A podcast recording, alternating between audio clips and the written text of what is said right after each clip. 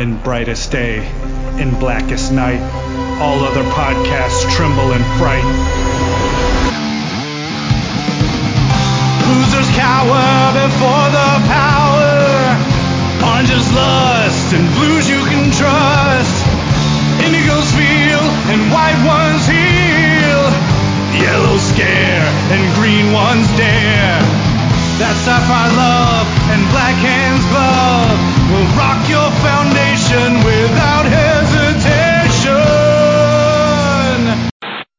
Have you come to destroy me, Obi-Wan?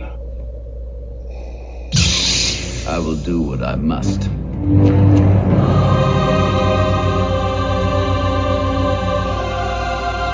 Then you will die. Chad and Mars face evil's might.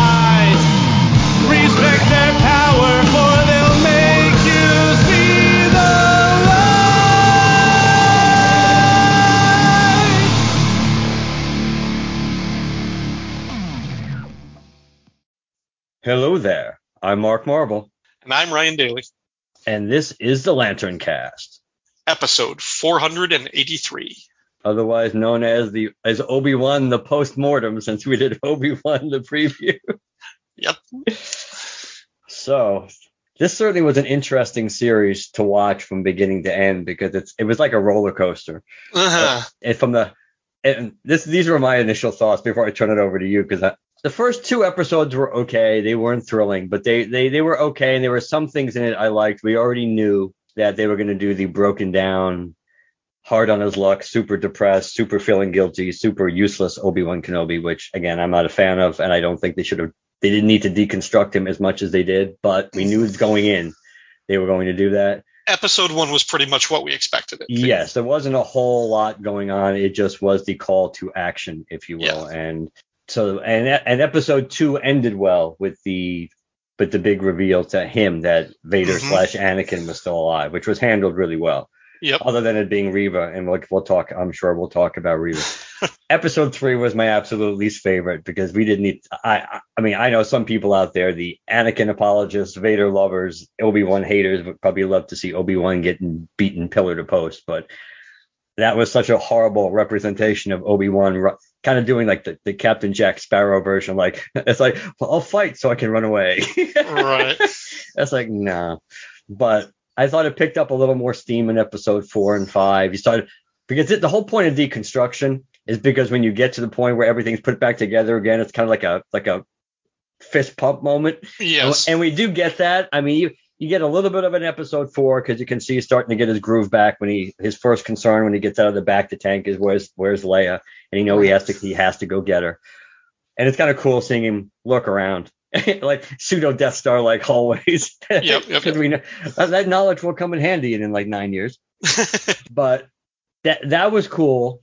And episode five, you know, training montage, not the training montage. I got Rocky on the brain. The, uh, so there's a ref. That's a reference. There's a reference. That's why I think it's on my brain. The sparring session, if you will, between before Attack of the Clones. And oh the- yeah, yeah, yeah, yeah. yeah. just and just the way that echoes into the way the, the episode plays out with you know Obi Wan knowing what Anakin's going to do and how he's going to screw it up.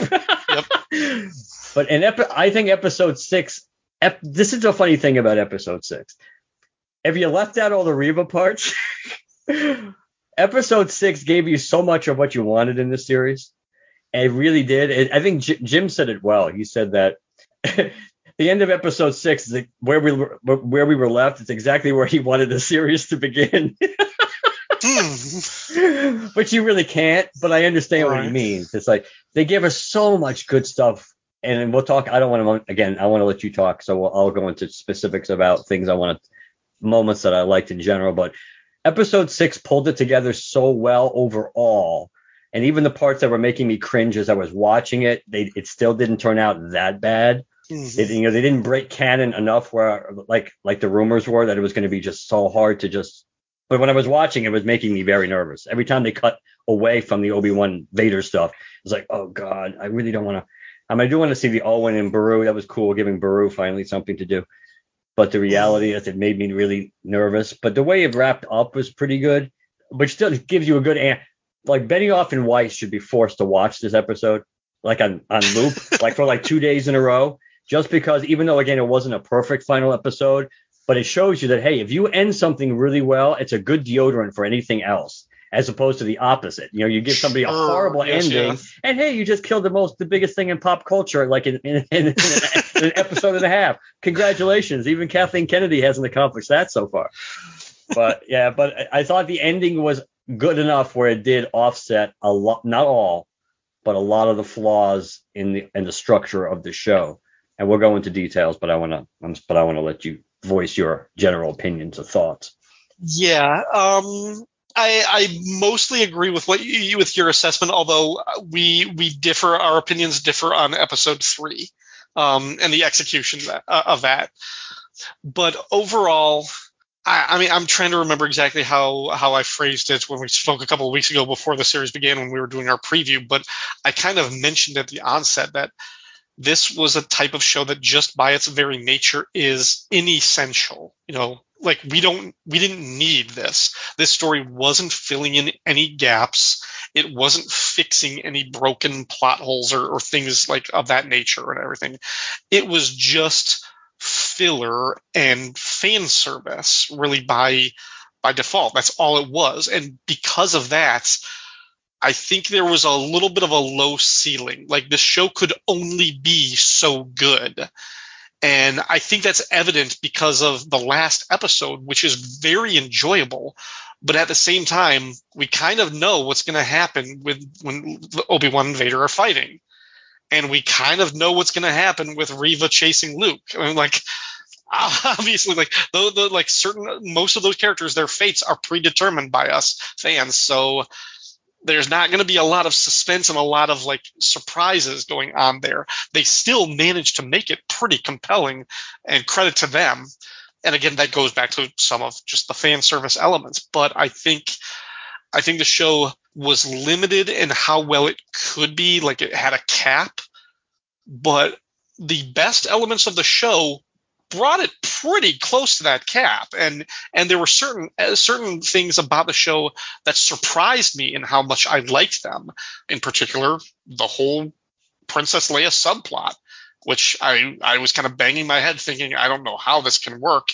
And somehow I was like I actually really really like that part of the show.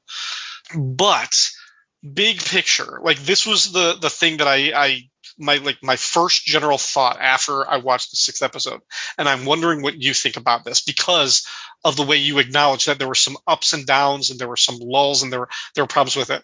This series, this story, was originally conceived to be a two-hour movie and not a six-hour miniseries. I think it should have been a two-hour movie. Yeah, I agree. Yeah. There was there was there was enough there's enough in this considering we never really had a super long episode, despite the rumors that the last episode was going to be like an hour and a half. It was only 52 minutes. Yeah. That we never had a really long episode of the show, and there still wasn't. There were some episodes that had a tremendous amount of at least what could be perceived as filler.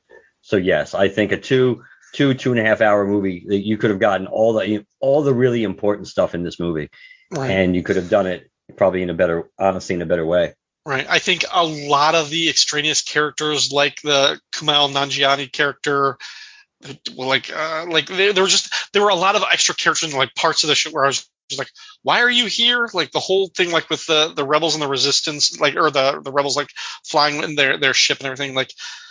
Even even the Inquisitors, like if you took the Inquisitors and Reva and that whole subplot out of the story, like you can still tell this story without them just have one kind of like gung ho ISB agent who just has this idea that yeah we're gonna hire some mercenaries to kidnap Princess Leia, see if we can smoke out this Jedi, and like leave it at that.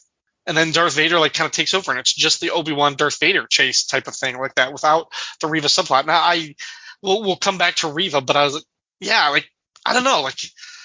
I, I I think this could have been a much tighter, much more successful two and a half hour movie because I just there there were there was a lot of fat on this series that could have been trimmed. Not unlike the meat that you know that Obi Wan was cutting on Tatooine and that weird sand whale thing that he he stuffed the, he stole the meat and put it in his his uh the op- Sure. the yeah the patch the little pouch for his Eopie. Yeah. um, at least he's taking care of his animal. I agree. I think the Reva, the Reva, I agree with you. You could very easily have reconfigured the story without the Inquisitors at all. But if you wanted the Inquisitors in this, it made sense to give us a character like Reva because even though in theory, a character like Reva should have been expendable. I'm sure it was some, and the rumor was that she was going to die. But I'm sure this was heavy, some agenda driven stuff that probably kept her alive. So we can, oh, we can use her again. And we just ra- had everybody try to rally around her before the show even began. We can't kill her. Mhm. but a character like Reva could ex- could serve a purpose because technically speaking, she had information. She knew information that both sides didn't want the other side to know, which is fine for drive the plot forwards. But then eventually, because she has all this information and and, it's almost inevitable at one point this information is going to get shared one way or the other. Even though in all honesty, I don't know how relevant it would really be. If the galaxy at large found out that Darth Vader used to be Anakin Skywalker, I really don't know how earth shatteringly how that would change a whole lot. I don't at this. I mean, the the people. Some yes, the name would probably resonate just with some people still, but I don't know if that would all of a sudden like rally all these systems against the Empire that were. I, I don't. But either way, but still, she had not. She had knowledge. So go ahead. Yeah, I, I guess like the only the only thing is that if it was that public information, somebody probably would have told Luke while he was in the rebellion. I, I guess maybe like yeah Oh yeah, at that point you're right. It would it would it would it would have ramifications down the road for as we got into four, five, and six. Yes, there's no doubt about that. Just like if if she told Vader that he had a son, Right. we- but even if she didn't tell him where, that the reality is yeah that that could change the whole the whole focal point. right But it just so Reva's the way they wrote Reva didn't do didn't do Moses Ingram any favors. It didn't do any defenders of oh people who all automatically want to rally around her because they think in some instances it was probably true that people attacked her personally and attacked her racially and all stuff that's Right. garbage and we all know that's garbage. But it doesn't insulate the character from having being able to be criticized. And that character was not, that character was we know she wasn't supposed to be likable likable because until episode five, which is way too long to give her any kind of warmth and backstory, even though we all suspected she was the kid in Temple, but the reality is it wasn't confirmed. Well, yeah, that's the problem. Like, I mean, I, like by the end of it, like by the end of episode six, I'm like, this was an interesting character with an interesting character arc, and I kind of want to see this character go forward if there is some sort of redemption arc. Like, I'm interested in Reva's story from this point, but the execution and the lead up throughout the first half of the series was just very clumsy because at first in episode one, I was I was instantly intrigued by this character, and part of it is just because she was doing something that I've wanted to see and I didn't get a lot, which is like, okay, we're constantly told that the dark side of the Force users are driven by passion, emotion, anger, like rage, all of these like other emotions. Whereas you see the Jedi of the Old Republic suppress their emotions and they're all pretty stiff and robotic. So I want to see the Darksiders acting more volatile, more emotional, more like Kylo Ren does in the sequel trilogy. But most Darksiders that we see sound robotic like Darth Vader or the High Inquisitor. And I'm just kind of like, this type of Darksider is kind of boring to me because they're they act the same as the Jedi. They just have different colored schemes. So when Reva comes in and she's kind of lashing out she's got like this feral kind of energy, like this jungle cat. I'm like, I'm I'm digging this. But then you get to the point where it's like, okay, but I don't understand. Like, why is she different? What is she coming from? Like the the whole ambition thing. Like, if she's acting like this, they ought to know she's gonna try and stab you. like, like that was the thing. Like all of these, like the the Inquisitors should always be on guard that they're going to be stabbed. And well, I did not like how the High Inquisitor was stabbed and then came back and then she got the same treatment. But so when it was revealed at the end that yeah, this was her whole plan that she was gonna, she was just luring Darth Vader so that she could take him out. I'm like, that's really cool, but really clumsily like written and, and set up. Like there had to be another opportunity to get closer she was on the star destroyer like right behind him. Like she couldn't have tried to go for his head at that point. Like why did she have to wait till he was on the planet? And then when she did actually attack him in episode five, that was just it was telegraphed so lazily, like just the, the bad editing, bad direction in that one. I I was not happy at how when she actually re- revealed to him that the betrayal that we all knew was coming now because Obi Wan exposed it.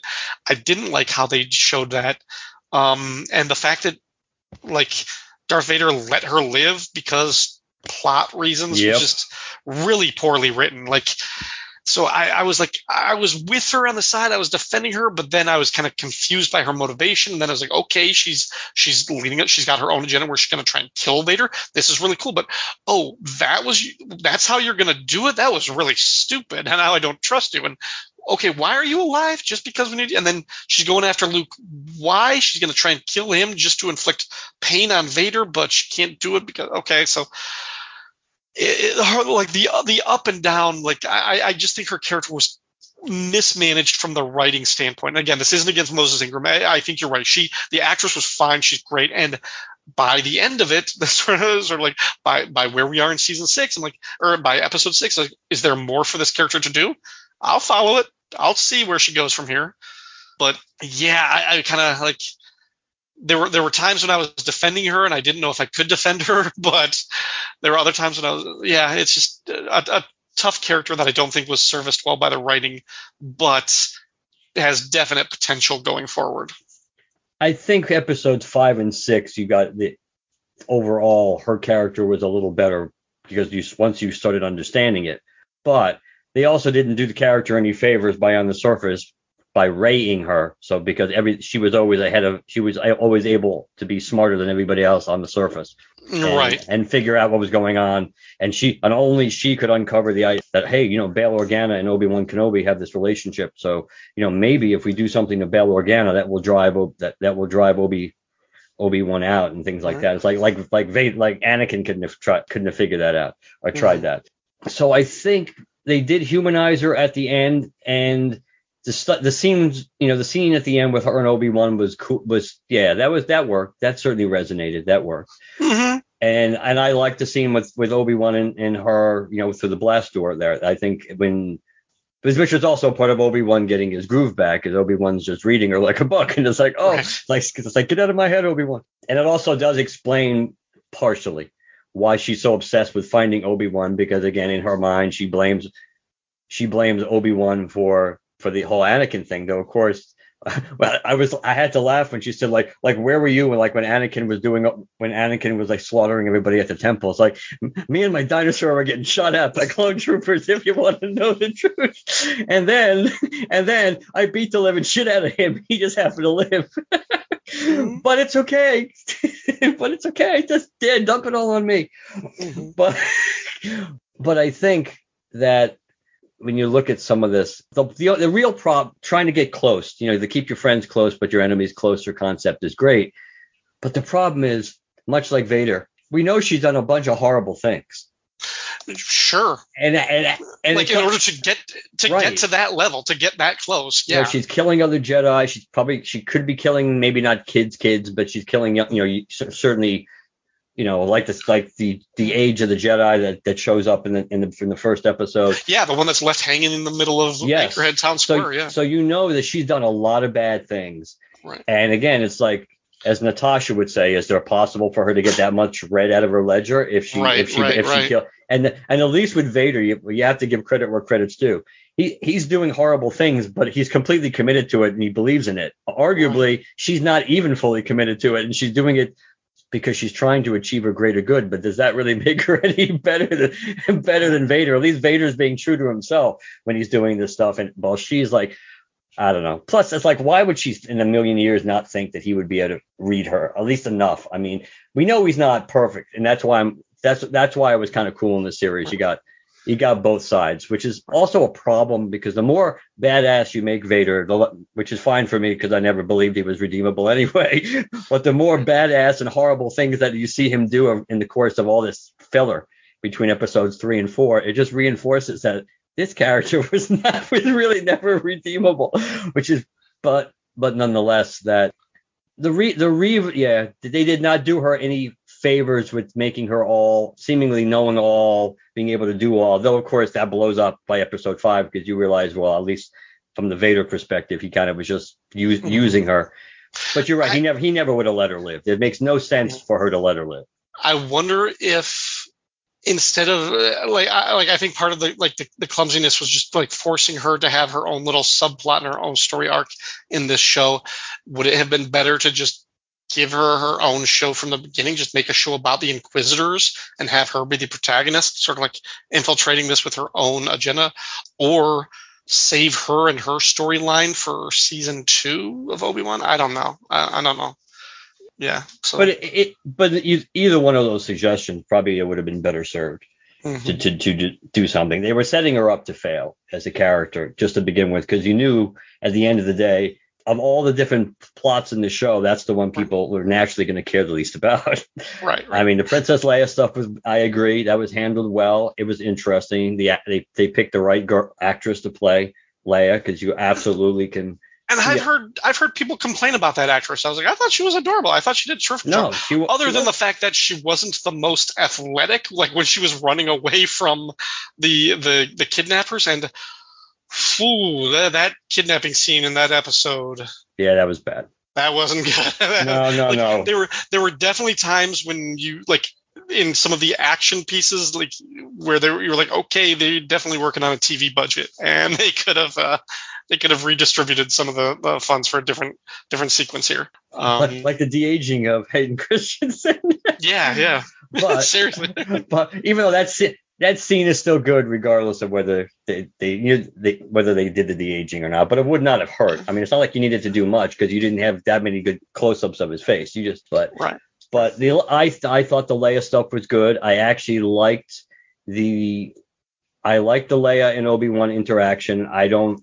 I know a lot of people try to say, "Oh my God, it doesn't make any sense. It breaks canon." Well, it doesn't have to break. See, there's some there are some things that are so blatantly obvious that break canon, yes, and there are other things that's like, well, we're used to it being this way because this is the way we understood it, and it's hard for us, maybe because we don't want to, like to move Right. off of it Right. just because she's first of all when she sends that message to Obi-Wan that she sticks in R2, it's not like that was the original plan. Right, you know, right. she had to I mean, she may have had I mean, this may not have been completely on the fly. She may have already had a contingency what if. But Right. you know, Vader was not supposed to be boarding her ship and she didn't have to pl- you know, the plan wasn't to dump these plans on on on R2D2 and send him to find Obi-Wan Kenobi. You know, the plan Right. was she was going to get Obi-Wan Kenobi.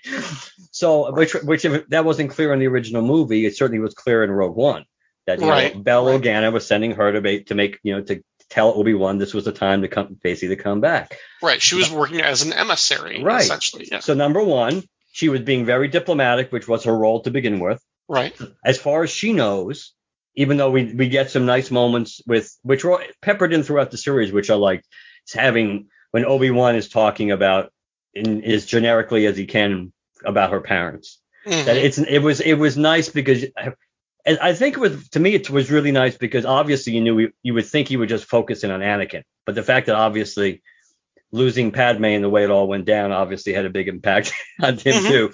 So I like so I like those and, you and Ewan McGregor was really good in all and both and both of the major scenes when he's talking essentially about Padme too. Right. Like when he was uh in in episode three when they're on the back of the guy's pickup truck. Yeah, the troop, Yeah. the, The, troop weird guy. alien voiced by Zach Braff. That Yeah, was, that was weird. Um, but yeah, when they're doing the whole thing, and he, he calls her by the wrong name. But yeah, I, I, I really dug that scene. I liked when he was. I love, I love the part where he was actually thinking about his past when he before, like when the Jedi took him, oh yeah. and the the fact that he mentioned, I think I had a brother. I was like, wow, they actually went down that. No, no. hey, the, the, the, the bloodline can still continue. Yeah, yeah. Uh, but and yes, and obviously some people picked up on well that goes, but that's that's that at the very least is a nice little throwback to the Return of the Jedi novelization. in that's which, where my head went. yes, yeah. which in which Owen was originally Mhm. before they changed it. Owen was before they changed it in the in the prequels. Owen was was Obi Wan's brother, and that's and that so that's why it was kind of a lot of people a lot of people did pick up on that. But the Leia, yeah, the Leia stuff But- works. Of course she's gonna of course she's gonna reference Bail Organa because as far as she Mhm. knows, the real reason Obi Wan Kenobi ever came out, you know, has any connection and certainly came to help her now. And now we have this we know this stuff happened, was because of the friendship with her fa- with her father. Mm-hmm. So of course she's going to play up that connection. And plus, you know, even in this even in this episode, she- you know, Obi Wan saying to her, well, it basically kind of like his his kitty version of, you know, bury your feelings deep, Luke, and things like that, mm-hmm. because they, they're basically saying, hey, you know, the, no one can really know that we know each other because it can hurt you and it can hurt me. And so it's kind of like referencing that when she when potentially when she's making that that recording and just the fact that you know she's she's doing what her fa- you know she's doing her father's bidding essentially. Yeah. She's so so I don't that does not necessarily break canon and, and, and plus it gives you a nice logical reason which there was none before why she would name her kid Ben. It makes Mhm. sense that she would name him possibly after Obi Wan Kenobi because on the surface it's like well, Luke, if he had a kid, that would make sense. But why? And it's like, no, but now we understand that Leia had her own little, you know, relationship with Obi Wan that, you know, an formative part of at her time in her life. So that was. Mhm. so- And when and when Luke opens the door and says, "I'm here with Ben Kenobi," Right. she reacts the way she does. yes, that's the Um, part that people conveniently want to ignore when they say when they're talking about the hologram recording. It's like she seems to have no uh, knowledge of who Obi Wan Kenobi is, but yet.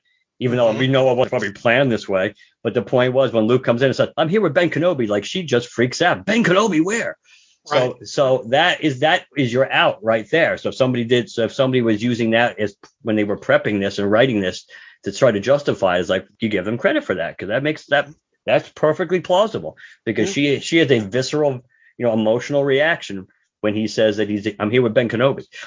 Mhm. So that so yeah, I and think you just that- see it's just a, a wonderful little bonding story between the two of them and how they shape each other and how they how he helps inspire her and and how she kind of awakens something in him and and, and lights that fire at him when he needs it the most um and just before i forget like just jumping back to the thing where he mentions his brother i my head as soon as he says that i'm thinking about the return of the jedi novelization uh, like you said, my wife, she was watching it and she was thinking that there's something in Leia's face when he says that, where my wife thinks Leia is thinking, I have a brother too out there.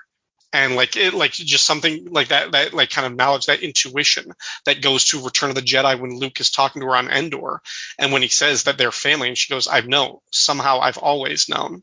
Yeah, that's actually that. I did not pick up on that, but that's I think that's a good that's a good pickup. I think that that that is another thing where at least subtly, whether it's intended or not, it may very well have been, but either way, subtly, yeah, that works mm-hmm. perfectly. I mean, that's perfectly. So there are some there are some things that they did, especially when especially when you get to episode six. Mhm. Uh, episode six, they did they did a lot. Like one of one of the reasons that I didn't like the deconstruction completely of Obi Wan is because to me, if you go back in a way, the line that defines Obi Wan to me the most is the "I will do what I must." And even though, which is ironic because Qui Gon actually said it first, but Obi Wan it tells you what kind what good a student Obi Wan was, because that's what Qui Gon says when Obi Obi Wan says, "Don't defy the council, not again, Master." It's like I will do what I must, Obi Wan. But that to me defines who Obi Wan is. That he's all about responsibility. He's about doing what's right. Doesn't matter whether he wants to do it. Doesn't matter whether he he likes it or not. He just he just has to do it. That you know, which is why he's almost like your prototypical what a Jedi should be. So so I didn't like that the idea that oh he would be like running away from everything. So when they give us that line in episode six, which really I did not expect, I certainly did not expect the fight to begin that way with him saying that, like uh, I will do what I must, and of course giving us the classic Obi Wan Kenobi pose. Mhm. That that that was that was aw- that that was really awesome. That was really kind of like that kind of that kind of that kind of pumped that kind of pumped me up a lot when when they did that, and then Mhm. Obviously the big the Force push of Vader into the rock, and then when he just then he kind of when he kind of did what, he, what he, Vader's going to end up doing to Luke on Bespin and just throwing everything but the kitchen sink at him, but the rocks. That was that was great. And how and how you know, Vader was like, "That's a pretty good move." I gotta Yeah, I remember just- that. I like- I gotta keep. I gotta learn I- that and keep it in my back I, pocket. I am the master now. I am the master now. I remember this move. but yeah, and just the fact that you know smart enough to be going you know going for the chest plate. That that's mm-hmm. re- that was and with the back with the hilt that was really cool. And yeah, it, it all of that was really really good. And you know, I mean, and like we talked about in the preview episode, we knew that the helmet was going to get slashed. You almost had to. Care and I don't care that it happened in Rebels. That's animated anyway. sure, yeah. Yeah, and plus Rebels isn't even the same style really as Clone Wars anyway. So this is live action. It has so much more impact. Right, right. And There, yeah, there are different levels of canonicity. Yeah, yeah. Yeah, and plus it's this is you know this is this is the you know quote unquote the real Anakin Skywalker from a from a canon perspective anyway. It's it's, it's mm-hmm. Hayden Christensen. So seeing seeing him in that seeing him in the helmet and that underneath that was that was that was really cool. And of course everything that he says is just perfect. It really is perfect. And some people said, "Oh, you're just they're, they're just again." And we'll talk about this in a few minutes about you know the the people who just want to apologize for anything, everything for Anakin and blame everything for Obi Wan. It's like, oh, that's that line about you know I killed you know I killed Anakin Skywalker was just to get Obi Wan off the hook for quote unquote lying and and start and then New Hope. And it's like moving beyond the fact that of course Yoda made him lie. Now we know, but the point the point is that line was important um, because it essentially is true. And Obi Wan, and that's the truth. Obi Wan has to accept anyway to heal and move on and stop Mhm. feeling guilty for shit. In all honesty, he shouldn't feel guilty for anyway. The most important line, really, arguably, is the fact when you said, "I am not your failure, Obi Wan." Because in a way, that's what haunts him even more is the fact that because he thinks Obi Wan thinks this is all his fault. That somehow he let Anakin down, which let him down, you know, started him down this road. And some people do believe that. Fans, a percentage of fans do believe that. But the reality is, it, it does add full a diff, full layers and context to what he says to to Luke because that is that certain point of view wasn't just a garbage way of spinning a a, a white lie. It actually is it is a it is absolutely a version of the truth. Just like Luke has to cling to the opposite, which is that they're still good in Vader Right. because they both need to cling to different truths to achieve their destinies and be the man, the men and the Jedi they're supposed to be. Because it's important that Obi Wan realizes finally that okay, Anakin's gone, Vader's left, and I don't have to. The, the thing that did suck about that is they still didn't give us what we should have. He still should have. There should have been more trying to bring Vader back.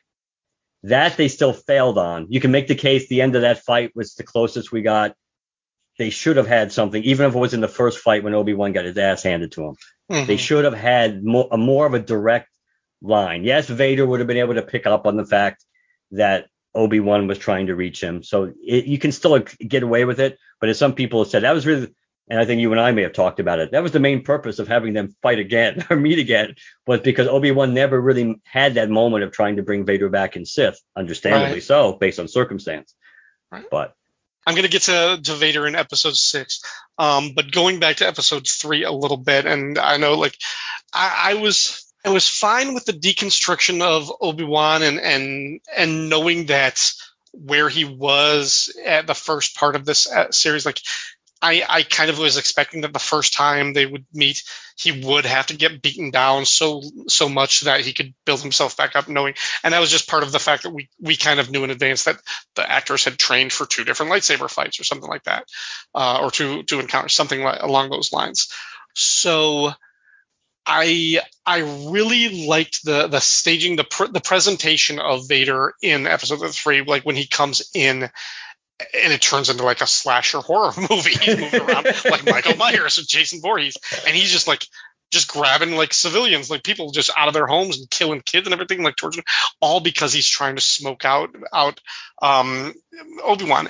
And I think I think it works, and we can allow for it because Obi Wan just found out he's alive, and is like as we saw, like when he's when he's walking around like the in the the landscape with Leia, and he's like seeing ghost images of Anakin in the distance. Like just his head is not on right, and he's not ready emotionally for this fight. So to see to see Vader like this, he is using the power of the fear and the encroaching darkness, and that's why the scenes are lit so darkly.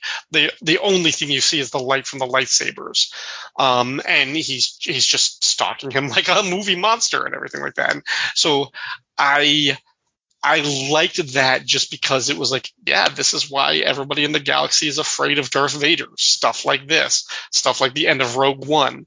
You know, we're kind of seeing what we were told in the original trilogy. We're actually seeing that put to execution now. Should Obi Wan have been in more control? That's debatable. Um, that actually made me kind of think about his story and should this type of story have been told earlier in Obi-Wan's exile? Like, would it have been, would it have made more sense for him to go out, like, in the first couple of years? Like when he was living on Tatooine, like the first few years, if he had left and he had been like helping more of this like underground railroad, like the Jedi or something, and it just like maybe having seen failure after failure, that's what like caused him to just become so reclusive. I, I don't know, maybe, maybe but yeah, certainly like once once he gets beaten down, once he gets almost like like cooked to death, uh, and then has to go through his own Bacta tank experience and the the parallels of Obi Wan going through that and and Anakin having to live in that essentially. Uh, that was an interesting thing at the beginning of Episode Four. But then yeah, like once once you get to to Episode Six, and again, we pretty much know how this is going to go, but they just I mean I mean credit to Deborah Chow and and the writing in that episode. Like it, it is very much just fan service layered on top of fan service but it was done so really so well. The the fight choreography the staging the the camera work is just exciting. The lighting is incredible like the the throwing the the rocks the plot and everything. And yeah definitely once once Ben gets his groove back and he comes back like after like he's like Rocky saying Tommy I didn't hear no bell you know, he comes he comes back and like yeah, like once he starts pounding on him physically with the hilt of the lightsaber, and you're getting the, that sound effect of Vader like not being able to breathe from from Return of the Jedi. That part was incredible. And once he slashed the, the helmet, like when you can actually see Hayden's face and hear Hayden's voice intermixed, going in and out like of tempo with the James Earl Jonesified Vader voice. that that was incredibly powerful for the characters, but also for the actor. And this was something that I talked about like the last time I was here. Like I was like, I I, I kind of wanted this to be a nice redemption for Hayden Christensen, who, as I talked about, did not get a lot of love 20 years ago when the movies came out. And there's certainly been a new generation of fans that like him and see him as the definitive Anakin Skywalker, and they rally around him, and, and he's their boy. So to see that reward and to see him now contemporaneously playing the part, and in that moment, I was like, he is he's taking ownership not just of Anakin Skywalker, he's taking ownership of the role of Darth Vader in a way that I didn't think was possible for him to do. Even knowing that he's wearing the costume and he's he's walking a little bit faster and he's moving a little bit more, like I was still seeing Vader, not Hayden Christensen in the costume. But when you actually see him and hear him speaking those lines, I was like, this is a really, really good, meaty thing. I was like, uh, yeah, that was like a fist pump moment for the Hayden Christensen part of this, which I was just like, I, I never would have expected that. Um, but I just thought that was incredible, and and everything done with like the masterful use of the lighting. How in the beginning of that sequence, in the beginning of that monologue, he's got he's got uh, Obi Wan's blue lightsaber covering his face, and he's like, "I'm not your failure. You didn't kill Anakin Skywalker. I did." And the shift to the glow, the red glow of his lightsaber, so well done. Yeah, just just the, uh, an amazing little finale to their to their storyline at that point. Uh, or, or for now. yeah, well, hopefully they, they, really. Let's be honest. Even if they did another season and both the characters were in it, they should never have any more interaction no, until the Death God, Star. No, After no. They, they, no, they they gave us this is a they gave us pretty much what we needed, quote unquote, and we don't Yeah. we, we don't need any more. But that but that that line about then my friend is truly dead, Yeah, that echoing was echoing the Return of the Jedi line. But I mean, my again, father's. Yeah, the- oh, yeah, yeah. yes, that they they did a lot. They did a lot of Oh, and even even the Okay. fact that even the fact that um Ben walks away calling him Darth, Yes. because that was like the whole thing. Like, yeah, in the first one, Darth was treated like a name, not a title, Right. like because that's the way he's referred to by Kenobi. Yeah, Right. So, but yeah. So all that they did, they did enough. But people, there was criticism that maybe they didn't, they weren't doing their homework. Kind of like the, you know, the Sam Raimi and company not watching mm-hmm. WandaVision. Oh, but, but the reality is they definitely did their homework when they did, when they came, when they did the, you know, the end of this. Cause that, that's exactly what, you know, that is what, that's the moment Obi-Wan needed. You know, he needed to, so it's kind of cool. Like you said, on one level, we get peak, like peak Vader in episode three Mhm. You got peak Obi Wan that we probably have never actually seen. Obi Wan like unfettered, just Obi Wan just letting go. That in Episode six, which is which is cool. You have you know Obi Wan again, like as we as we kind of suspected, Obi Wan getting his groove back, where he's starting to dress Jedi like again. By the by the time you get to episode the end of Episode six, and of course saving the hello there for for Luke was perfect. That was good. I actually I thought that was going to be just like a hard cut to black, and that'd be the the end of the episode. Like I forgot. I was like, oh yeah, we do kind of need to see Qui Gon at the end of this, so there needs to be something else. But if they had ended it uh, at the hello there, I was like, that would have been cool. And the thing that makes that I was thinking about this today. The thing that makes that really cool, the, the you know, because some people would again, some people would criticize and say, well, they've just kind of retconned Obi Wan's whole, you know, his whole reason for being. We just you kind of just figured he was like lurking, essentially watching over Luke literally every single moment of every single day for like 18, 19 years. But if you put it in, in this con in this perspective, it makes even more sense. Yeah, like because, especially because Va- what Anakin could never do of anything was let go. Anakin Right. was obsessive. Anakin couldn't let go, and he helped. And like the main reason Padme died in childbirth was because Anakin was obsessing of because of Padme dying in childbirth. Right. It was a self fulfilling prophecy. So because of all the events of everything that happened in this series, it is very possible Obi Wan realized, well, me hovering over this child and being so close actually puts him at more risk than if I just let let him be. yeah. So it yeah. shows the difference between Obi- another difference between Obi Wan and Anakin. It also shows that Obi Wan is capable of growing and moving beyond, you know, and maybe acknowledging either he was like even when he's talking to Owen, but he essentially is Mhm. acknowledging that he's wrong from and because Owen's right, that means by de facto to a certain extent that Obi Wan and his view on Luke was wrong. Or what, what should happen with Luke. So that shows that again, it's in a you know in a nutshell, very nicely written. A diff- the difference between how Anakin Vader just can't let go of anything, which goes back to the Phantom Menace. Your thoughts Mhm. dwell on your mother. That everything about Anakin was about the, that he could that he couldn't let go of things.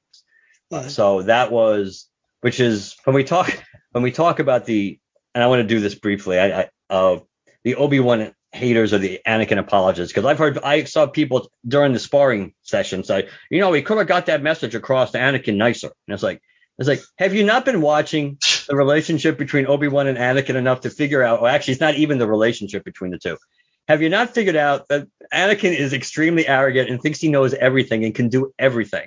So, and Obi Wan has tried multiple times to just tell him things, but he's so dismissive it doesn't matter. So if so, because of who Anakin is, the only way you can get a point across is basically you have to like show him that he's not as hot shit as he thinks that he is. You have to hum, you have to humble him or have him humble himself, and that and that's when the, something will resonate inside of him, and maybe he'll learn the lesson.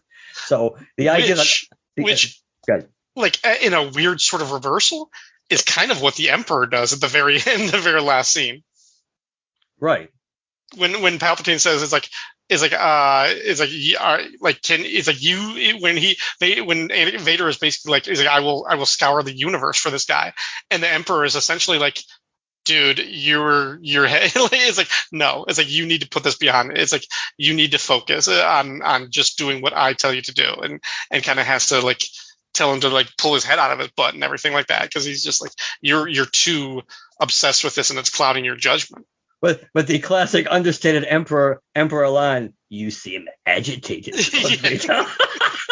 or, or vice versa, Lord Vader, you seem agitated. It's like, no, I am pissed. yes You think these helmets grow on trees? Uh, but it's like, yeah, I mean, it's like that's the that's the only way.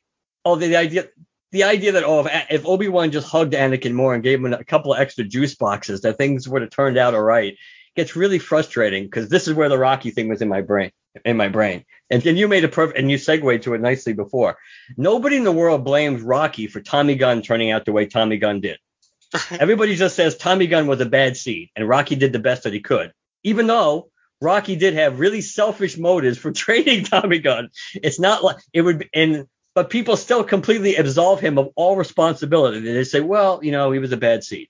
But when it comes to Anakin, everybody wants to apologize and say, oh, it's all, it's either all Obi Wan's fault, or if he, if he just had a more experienced master, or if Obi Wan was just nicer to him. No, Anakin was the problem. every every force sensitive person in episode one, including Qui Gon, knew there were problems with him. Qui Gon was just the only one who wouldn't say he was dangerous. Wrong that he was, but everybody else picked up on stuff with him. It was Anakin. He had these flaws he couldn't overcome. It wasn't anybody else's fault. Could could Qui Gon have maybe reined him in a little bit? Maybe. Could a more experienced master have done a better job? Maybe. Could the older Obi Wan have done a better job? Sure. Doesn't mean the outcome was going to be different, and it doesn't mean it's their fault. You know, so it it it just gets. I mean, just just. I mean, like I said, people excuse just casually excuse Rocky, and just imagine if Rocky was on, on Mickey's deathbed, Rocky was sat with, Rock, you got promised me you got to train the kid, right? Just imagine that. People would have said, "Oh man, of course it's not Rocky's fault. He was doing it for Mickey." Well, that's what happened to Obi Wan. he got stuck with a lemon, and he, someone he never would have picked because he knew they were a bad match. But he did the best he could, and I don't think he really did a bad job. But and but, the, and the Jedi Council gave the problem child to the least experienced Jedi master. That is that that is true. That is true too. That would have been see. That's the interesting thing too, which also I think shows some of the selfishness for Qui Gon. Hmm. The fact that he put this burden on Obi Wan, not necessarily because he's. You'd like to think he believed in Obi Wan that Obi Wan would do a good job, and I think Obi Wan did do a good job. If you see the Clone Wars animated show, there's no reason to say that he didn't. Mm. Yeah. But he didn't do that for necessarily for only for that reason. He did it because he didn't think the council was going to let anybody else train him. So if he puts the if he if he if he guilts Obi Wan on his deathbed, he knows Obi Wan will do it. Master, maybe Ki-Adi-Mundi can do this. It's like, no, no, screw that cone-headed bastard. that guy owes me money. You got to do this. he keeps telling me my thoughts dwell on my mother. F- him. Oh, but yeah, I mean, and, and Vader, you know, Vader does kind of remind me of of Loki. He reminds me of Loki, especially when uh, in the Loki series when uh, Mobius says, uh, I think about the glorious the glorious purpose thing. For like a guy with glorious purpose, you sure lose a lot. Vader loses a whole lot, which is good because that's that. But it it certainly was satisfying to see to see kind of quote, quote unquote peak Vader get his ass handed to him. sure. I oh, still yeah. was I still was disappointed that Obi Wan didn't take off the one arm that he didn't take off the first time. I was I was really hoping for that just to complete the set. I was yeah, really just complete this. yeah, I was really I mean that would have been really really cool. I mean Yeah. you can't complain about what we got, but you know but, but they did they did so and then and then you know the Qui Gon stuff at the end. It's like well that that could have been better. We knew we were going to get to see him.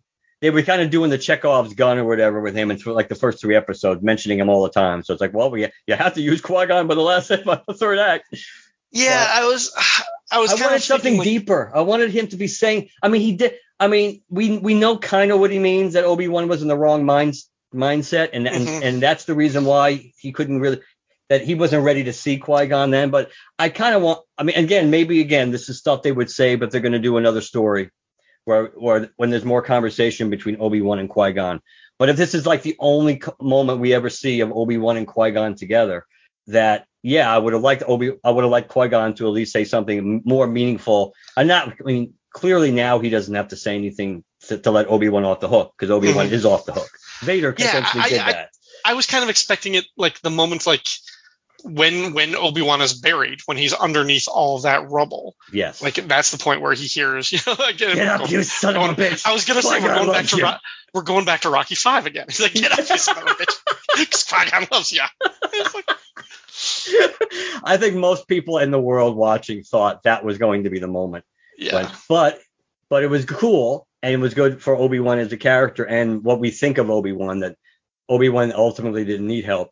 He needed inspiration in his own head, but he didn't need he didn't need any. For- I don't need no Force Ghost showing up. but that was yeah, that was so yeah. The Reva part in episode six just kind of it just took away. I mean, I mean, it just, it was well it, because she was the one new character. She was the one person whose whose fate was kind of uncertain. I mean, she could have died in that thing, and, um, but and yeah, I, okay, all right. So the, here here's the issue that though that I had is because of the because Luke needed to be far enough away from the dangers that he didn't know there's some Sith Sith Right. lady with a, with a red lightsaber coming after me because that probably would have been something he talked to Obi Wan about later on in life.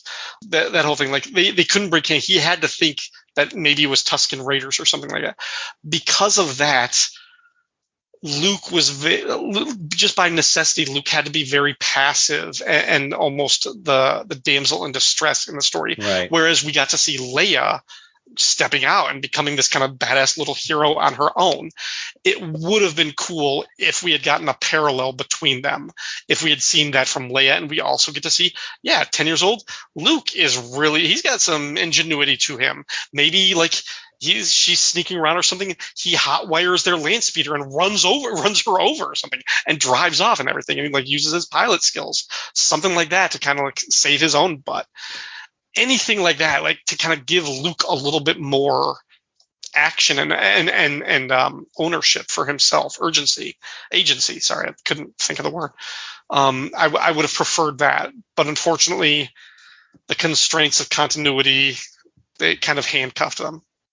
And I agree with that. That I've I've read some, I've seen some of that criticism, and I think it's fair that again, for whatever reason or reasons you want to analyze and say why why you think they did that. Either way, it was once again they could have elevated Leia without kind of like downgrading Luke or making him look Right. like a this this bumbling, not so much bumbling, but kind of making him look like a complete, like you said, like the damsel in distress character in that.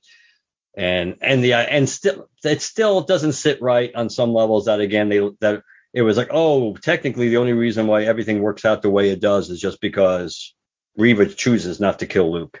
Not because, you know, so so theoretically Obi-Wan's main purpose could have gone straight down the toilet just because Right. of which wasn't all I mean, which wasn't all his fault, even though he, he wouldn't be happy with Bail Organa. It's like I told you I should have left that left, not left that planet.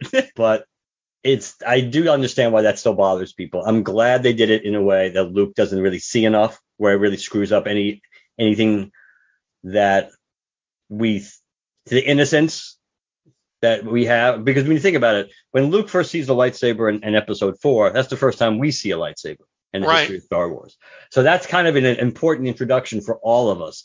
So if he saw like a Sith lightsaber, even if he didn't completely understand what it, and they like you, I think you and I talked about, they could have they could have tried to work around it if if they tried to do kind of like what happened with with Grogu, where obviously somebody did something to his memories and suppressed his memories.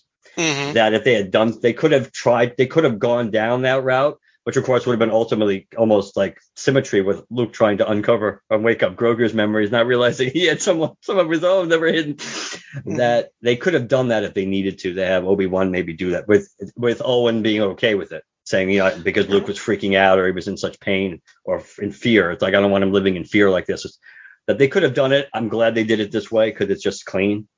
It's Yeah. just really clean. I mean, even I mean, th- this kind of takes away from the the iconography of Star Wars, the whole lightsaber concept of it. But it could have been that her lightsaber was destroyed by Vader in their fight, and she goes to Tatooine with just a knife or a blaster. Like she Yes, didn't need yes. the lightsaber to try and kill this kid. She could have had any weapon. Yeah. Um, but but then it's like, I mean, yeah, there, there is something to the signature silhouette of like this woman with lightsaber stalking him. But yeah, I, I, I've sensed that we're sort of running down. So just like a few other things that I I want I was thinking of. I liked seeing Obi Wan in different hues and different colors. um, I, I like that his robes were kind of different. He, he was even sporting some blue. I still wish to God I was like, okay, you're going undercover to rescue this child on this planet full of like smugglers and criminals and bounty hunters. It's really important that you don't announce yourself as a Jedi. Maybe change clothes. maybe, maybe have Obi-Wan like dress like uh like in like a pilot suit or something like that or dress like Han Solo or something. Just just once like have him step out and wear something other than these like nondescript brown robes. Um I would have liked that. The other thing I thought of was when he's rescuing her from the the Inquisitor fortress in underwater. I, I know that it has a name from the video game. I just can't think of it. But when she's in the chamber and he's turning off the lights to like take out the, the stormtroopers okay in the Force Awakens, Finn tells Rey that stormtrooper masks don't block out, don't filter out toxins or poisons or something like that because they're going to try and knock them out with gas. And then in here, in this Obi Wan episode, we see that they don't have infrared vision either because they don't see Obi Wan sneaking around in the dark until he kills them with the lightsabers. Why do stormtroopers wear those helmets if they don't? If like they they don't have any infrared vision or breathing apparatus? Like I, again, I, that's a stupid question because it's Star Wars. Of course, they're wearing helmets, but it's like, shouldn't they have built in some tactical advantage to those things? Well, it seems to have a little advantage. It did seem to have a little bit of impact in for lightsaber deflection, at least a little bit, because it's not like they got killed with the first swing. It took like a couple of swings for Obi Wan. But yeah, but the point you're raising, yeah, that goes back to the original Star Wars. It's like, what's the point of wearing the armor if it doesn't even stop a blaster from getting through it? Yeah. It's just to make you a mindless lemming, is what it uh, on the Right, surface. right. That you're all fa- faceless, not mindless, which Yeah. is arguable. But you're but you're faceless. yeah. You are faceless. Oh, and then the beginning of episode six, when the Star Destroyer is chasing their Yeah. their craft and the lasers are going like I know everybody's making the joke that yeah the star destroyers are as bad as at, at aiming as stormtroopers. Like they can't they can't hit it for shit. Um it's just uh, that that looks bad. I didn't like like the just how dumb it was they're chasing like send out some tie fighters. Also if every ship can outrace a star destroyer no, the, that's something that the Millennium Falcon should be able to do because the Millennium Falcon is goddamn special, not every junky like life raft carrying fugitives and refugees should be able to do that. So yeah, I, I was disappointed that uh, like just and and some of the look I, I just thought that was kind of cheap and, and poorly poorly choreographed, but but that was my only real complaint with episode six as far as that goes. Yes, it, it it ended it ended well. hmm And overall, again, there's still Mm. there's still still some flaws, but the the the Vader Obi Wan stuff was so good Yeah. that there was there was very good stuff throughout in every episode. There was stuff that was kind of eh, in every episode, but overall, I like going into this show. I was like, the the big question is, can this show justify its own existence, knowing that it's just filler, that it's not necessary, it's an inessential story. At the end of it, will it make a difference that they've actually made this show? And I feel like because of how strong that last episode is, it just barely, just barely justifies its own existence and the, and and makes the show worth making at all. But I still think it would have been a better two-hour movie than a six-hour series. I agree. I think it still would have been a better movie. I think and and I think it would have been very successful if they had if they had if they had done that as a movie. I Oh, sure, yeah, yeah, yeah. If Now, they the trimmed the fat and like took the best elements of this and just made it a tighter story, yeah, I think it would have been uh, huge. that and one thought one thing I thought of is like, hey, if you're gonna if you were gonna do a second season, why why can't why can't we have that the Maul the Maul Vader confrontation that we've never actually had in real canon on film Yeah, actually, because Maul is Maul at this point is still around. yeah. Uh, so why that would be something people would people would love that. People would love to have it, and it's not like they and it's not like you can't justify their paths crossing because of his his all his underworld connections. right. People would love. I mean, people would love to, especially if it was Hayden. Come on, if it was Hayden Christensen and Ray Park. I mean, come on, people would love that. They would love that. So that uh, and that would and that would be a complete. And then the, in a way, it would be well, you better come up with something really interesting for Obi Wan to do, or else if it's going to be in the same show, because or else everyone's going to be interested in the Vader Maul stuff. But, Yeah, that's almost worth doing a, a different series. Yeah. Not even not even making that an Obi Wan show. yeah, they could doing- they could do they could either either do a Maul show or do a Vader show. I mean that's Yeah. I mean they could do that they could do that easily and that and there would be there would be interest in that. Yeah. All right, so you want to delve into your, your cool yeah, story? yeah. Um, I just wanted to mention, uh, as far as but between the times that we've talked, um, uh, I took a little vacation with the family. We went back to my home stomping grounds in Illinois, and um, early on in June, uh, the uh, Joliet, Illinois. Joliet's public library, Joliet, famous for if anybody has seen um, uh, the Blues Brothers, uh, Joliet Jake gets out of jail. That that prison is still there. You can drive by it. We actually we actually did Love that by. movie. My Oh, mom and I were just talking about that movie yesterday. It's one of my top five all-time Yeah, favorite movies. great Movie. I love I love the Blues Brothers. But yeah, Joliet Public Library put out something called Star Wars Day. Uh, I think it's an annual event, and it's just kind of a fan event um, celebrating just kind of like the thing they they have.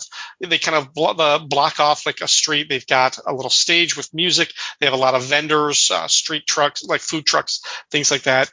Inside the library, they did have kind of like mini celebrity signings. Um, was a very small function. There was only like three or four people, and and like no big like name actors or anything from the movies, but they included the artist Dave Dorman, uh, who any fans of uh, the Dark Horse comics from the 90s will recognize. He was the cover artist for Star Wars Dark Empire, um, all of those series, um, a lot of the other Star Wars comics in the 90s, uh, X-Wing Rogue Squadron, one of my favorite comics. And so he was there signing autographs.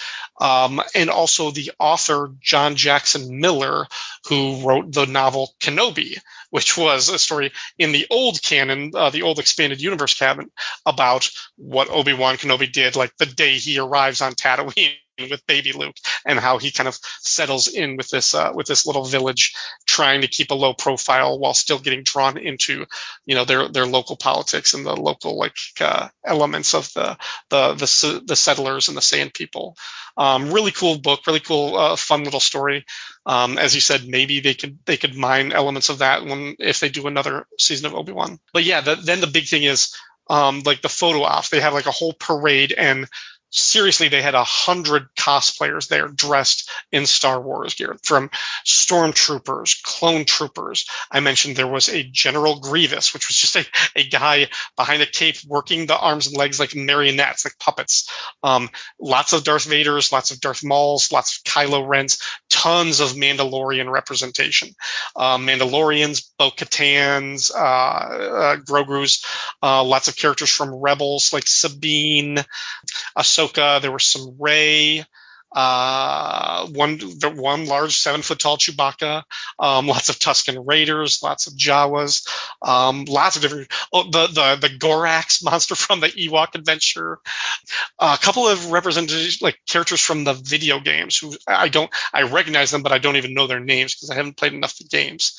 But yeah, me and my son got pictures with all of those, and he was he was very excited. He was appropriately scared by some of the the uh, more monstrous looking ones, but um, he he knew how to uh, to flirt and smile with the Princess Leia's and the Reys. So good on him. Uh, I mean, You have but, taught uh, him well. exactly, exactly. I was like, lean in closer, lean in closer. But uh, yeah, yeah, it was just a cool little event. So yeah, if you if you happen to be around there, if your if your town does something like that or puts on an event like that, it was it was very cool to see a lot of kids involved, a lot of kids cosplaying, and and the younger generation getting involved, and again showing that like these these things are generational. What were the little kids dressed in? They were dressed as the kid the cartoons from Clone Wars and Rebels and and like the Lego specials and stuff like that. Like they're they're they're gravitating towards the new characters. That's that's what they're getting. So Yes, those pictures were very cool. Looks like it was a looks like it was a fun time for all. mhm, yep. I could not get a good deal on the Jawas. I tried to sell him off, but they have a tribe to feed after all. yeah, and that was that was kind of a nice touch actually having having the in a way a, the more the most personal Jawa that we've seen so far. getting, getting an inkling into into the way Jawas actually think more. It's like that was kind of that having that that was one of the best parts like of episode of episode of episode slash chapter one is like if you're going to steal my steal my things and sell them back to me, could you at least clean them first as a courtesy? Now but now uh, where my I have to imagine that that's the same Jawa that was fooling around with Peli Motto, I the, the, yes. the starship mechanic from. Yeah, That's got to be the same. Probably, the same it, Jawa. prob- it probably is. That would be that would be funny. If there is a season two, we need to see the Jawa, more Jawa. Just like uh, they they were real fast at putting out that Lola toy, weren't they? oh yeah. Even even before I went into the holster. Oh, people. So Yeah. Overall, it wasn't as good as I hoped, but it certainly rebounded from where it seemed like it was heading at one point. Yeah, yeah. It was it was uneven, but it was entertaining. Again, considering considering I I went into the show thinking it had a it had a low ceiling, it could only get so good. it got pretty close to that, and and, and the best parts of it were really, really, really good. So yeah. All right, Ryan, tell people where they can listen to you. You can hear me uh, over on the Fire and Water Podcast Network. Um, once upon a time, I had my own Star Wars podcast called Give Me Those Star Wars. Uh, I haven't done anything with that in a long time. Uh, it's much easier and much more uh, fulfilling to just come on other people's shows to talk about Star Wars at, uh, on their dime. Um, but uh, what you can hear me keeping current with is Cheers Cast, which is my index show of my favorite TV show of all time, the 1980s and 90s NBC comedy Cheers. So. Cool. So for us, lanterncast at gmail.com. The website is lanterncast.com. You can follow us on Twitter, like us on Facebook, hashtag GeoCast to track us down there. We're on Apple Podcasts, Spotify, and Stitcher. Please leave us a positive review on all platforms you listen to us on. Last but not least, if you'd like to leave us a voicemail or a text, 708 Lantern is that number. If you're still looking for our Discord link, you can just email us at lanterncast at gmail.com. And just in case anybody didn't listen to our preview episode, because we did talk about spoilers, and they want, and anybody wants to see how close we were in our predictions, which I think for the most part we were pretty spot on for the most part. Uh, episode 479 was the preview episode of this, which book ends this. When you think about it, we did get, I think we did get most of everything we we a consequence that we kind of called for. I mean, uh, we had, you know, the Emperor, uh, we knew Yeah. Qui Gon was a given. Um, yeah, I think most. The only thing I think, the only thing they they they fooled us with in uh, before we go, the only thing they fooled us on a little bit, but I think it worked out is instead of Owen and Ben's relationship getting worse, it got kind of got better. But they do it in a context which I get, it kind of makes it work a little bit. I so I I so other than but I think yeah I think we were I think we did pretty well I, I think projecting on or, or predicting what we thought it was going to turn out. Yeah, yeah. Cool. So I guess you and I next time you and I reconvene will probably be for Halloween. I'm guessing, right? Probably for Halloween ends. Probably. That should that should be joyous. Uh, Mhm. So I can't believe we didn't get a trailer. I thought for sure that trailer was going to be on the black phone. I can't. And they, they are waiting a long ass time to put out a teaser trailer for this, but uh, well, but they have other horror movies coming out soon, so I'm sure it'll be Yeah. on some A24 or Blumhouse movie. But Yeah. that being said, good night, everybody. Good night.